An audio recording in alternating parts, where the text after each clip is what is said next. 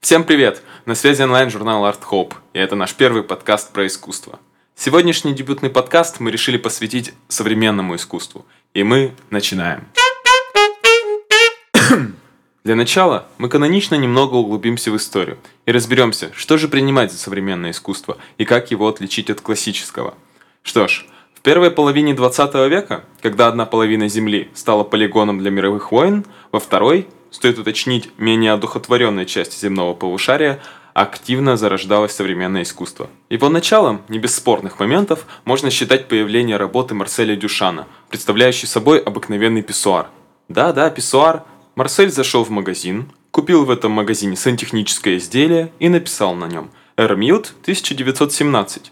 Каким бы странным ни казалось это действие, в нем был особый смысл. Писсуар является проявлением массовой индустриальной культуры, проникшей в высокое общество и, соответственно, в искусство. Работа Дюшана возникла как ответная реакция на застой классики, и это был сигнал. Он говорил о том, что происходит смена эпохи. Вот так просто современное искусство и появилось на свет. Посетители выставки, впервые увидевшие экспонат вместо классических картин и скульптур, были просто-напросто шокированы. Они негодовали, что это такое – а где же Рембрандт, Микеланджело, Донателло? Их не было, а был только белоснежный писсуар.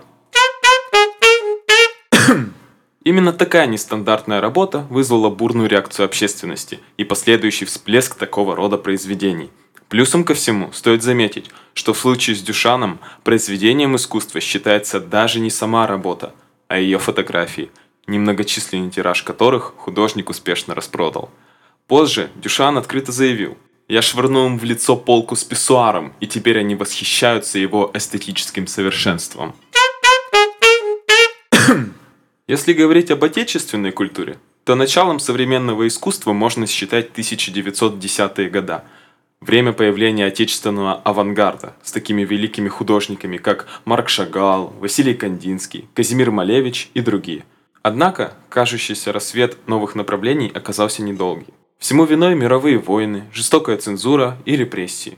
Из-за этого иметь шанс на успех в СССР могли лишь художники, работавшие в рамках каноничного соцреализма, воспевавшего существующий государственный строй и использовавшегося по большей части лишь как инструмент для поддержания идеологии коммунистической партии. После небольшого провала и последующего затишья современное искусство продолжило свое развитие. Только уже в 60-х годах – в это время в СССР началась оттепель, во времена которой художники начали постепенно отходить от изжившего себя, ставшего мелочным соцреализма.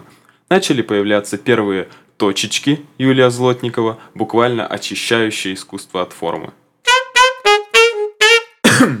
После Второй мировой войны центр искусства плавно перенесся в США, которая до этого времени не сильно выделялась в культурном плане – но после войны американцы решили наверстать упущенное и стали активно искать национальное искусство. Первопроходцем на этом пути стал Джексон Поллок. Художник имел большую смелость отказаться от привычной традиции живописи и как результат изобрел дриппинг – разбрызгивание краски по холсту. Спустя десятилетия после Поллока Америка и весь мир узнали о поп-арте Энди Уорхола. Мейнстримные до сих пор банки супа Кэмпбелл и застреленные Мерлин в то время стали своеобразными сигналами о приходе массовой индустриальной культуры.